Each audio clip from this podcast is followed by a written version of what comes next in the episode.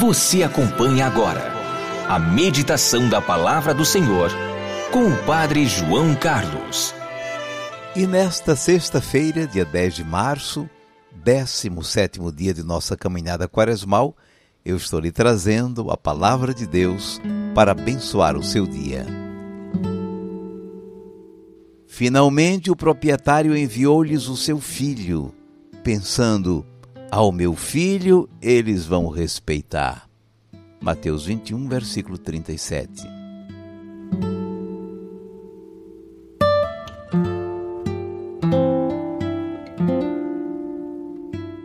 Olha só essa história de Jesus.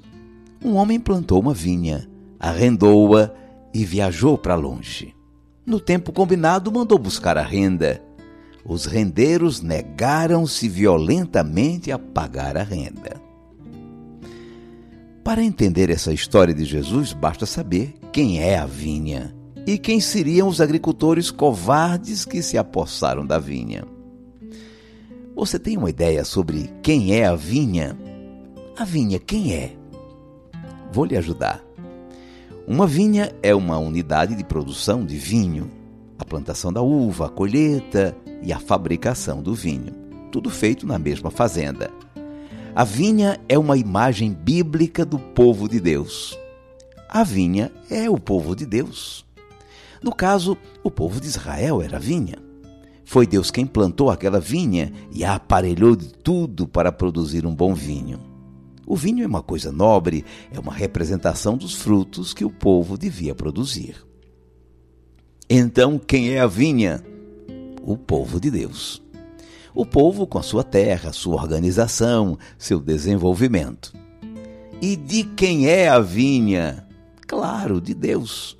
Foi ele que a plantou e organizou tudo.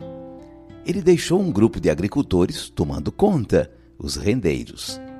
E quem seriam esses agricultores? Pense aí.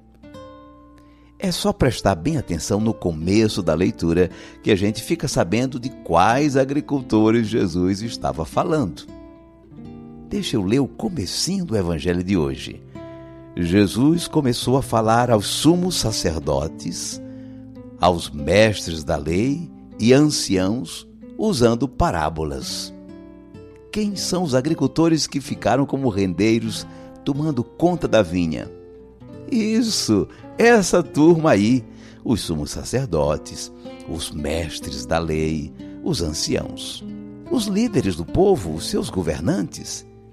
Eles não são donos da vinha, eles devem dar conta do seu trabalho e dos frutos que a vinha produzir, dar contas ao dono da vinha. E quem é o dono da vinha? Claro, é Deus. Mas os agricultores da parábola maltrataram os empregados que o dono da vinha mandou para receber a renda. Bateram neles, expulsaram, até mataram alguns. E quando o dono da vinha resolveu enviar o seu filho único, o herdeiro, eles se combinaram para matá-lo. Os empregados enviados foram os profetas. E você já adivinhou quem foi o filho único que o dono da vinha mandou? Quem foi? Claro, o próprio Jesus que está contando a história.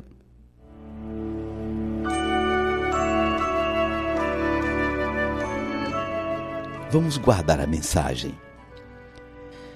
Por que será que essa palavra está chegando a você hoje? Aí eu já não sei. Mas que ela é uma palavra viva de Deus para você hoje, eu não tenho dúvida. Vou lhe dar uma sugestão você poderia pensar na sua vida. A sua vida é uma vinha que Deus plantou e dispôs muitas oportunidades para que ela produzisse muita coisa boa, um bom vinho. A sua vida é uma vinha.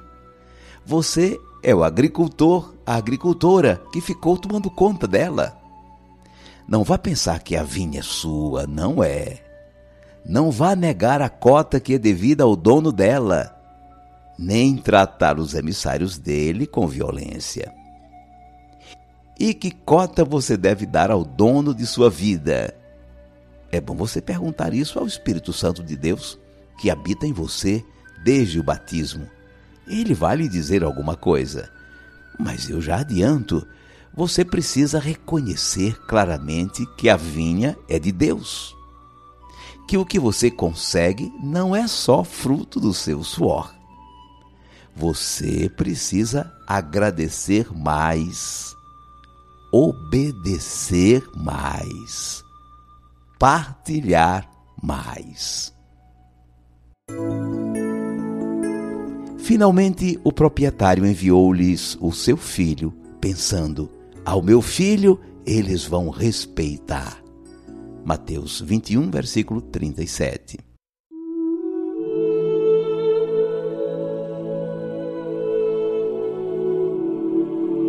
Cinco segundos para você falar com Deus.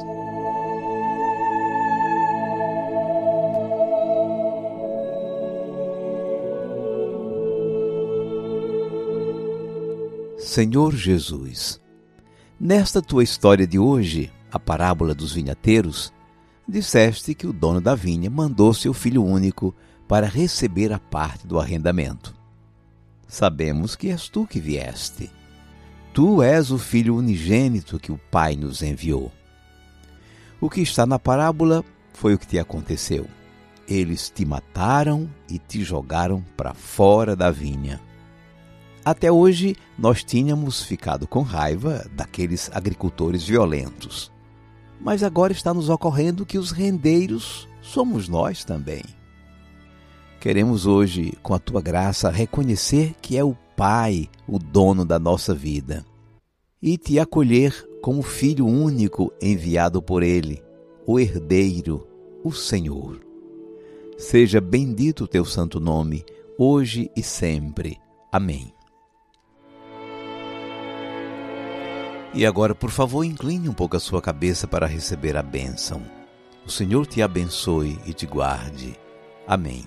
O Senhor tenha misericórdia de ti. Amém. O Senhor te dê a paz. E te abençoe o Deus Todo-Poderoso, Pai e Filho e Espírito Santo. Amém.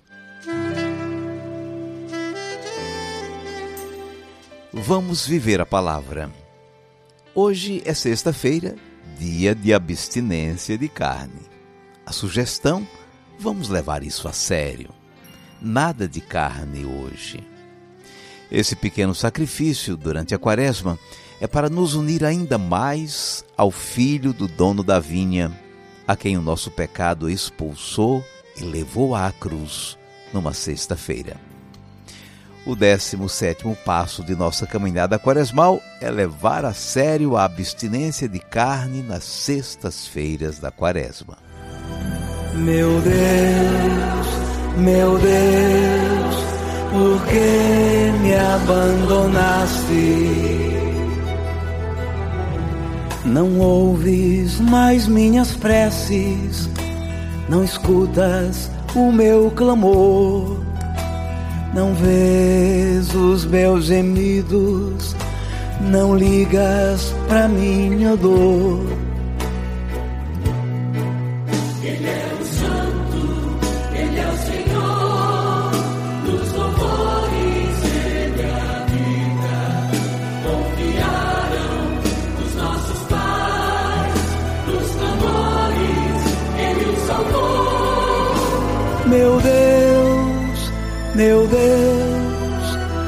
Que me abandonaste? Meu Deus, meu Deus, por que me abandonaste? Eu sou Marcos Cordeiro, é, moro em Brasília já há muitos anos, minha família veio para cá no início. E desde que eu conheci a meditação diária, é, foi uma benção na minha vida, né? Assim, eu já vinha lendo a Bíblia, mas o entendimento que tem agora é muito mais esclarecedor. E tenho certeza que, como a gente ouviu, como na Bíblia está escrito, como que Jesus tinha tanto conhecimento com aquela idade, eu acho que é a mesma coisa, é muito impressionante. E acontece isso também. Eu conheci através de um, de um grupo que eu tenho de chama Fazer o Bem Faz o Bem. E aí eu ouvi a gravação e, e, e aconteceu a mesma coisa. Eu ficava esperando, esperando, não colocava. Eu falei, não, vou ver onde é a fonte. E aí comecei a passar para várias pessoas, alguns grupos, e acontece a mesma coisa. Quando não passa, atrasa, o pessoal cobra e é muito enriquecedor realmente. É um trabalho maravilhoso. Estou muito satisfeito de ter conhecido. De parabéns. O conhecimento que eu imagino, o senhor estava lá, era lá. Vendo de perto como é, que como é que se passou tudo. Agradeço a você, Marcos Cordeiro, por essa mensagem e pelo seu testemunho que você deu ali no Santuário Dom Bosco, na missa que celebramos na semana passada em Brasília. E como você falou da fonte de onde parte a meditação, eu vou deixar aqui o nosso celular para o caso de alguém querer receber diretamente. 81 3224 9284 é o WhatsApp para você receber diretamente.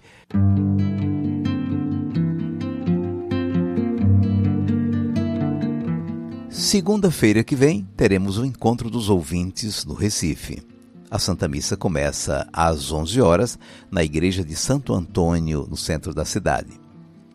O domingo 26 de março é dia de passeio dos ouvintes, saindo do Recife com destino à cidade de Bezerros. Informações pelo nosso WhatsApp 81 3224 9284.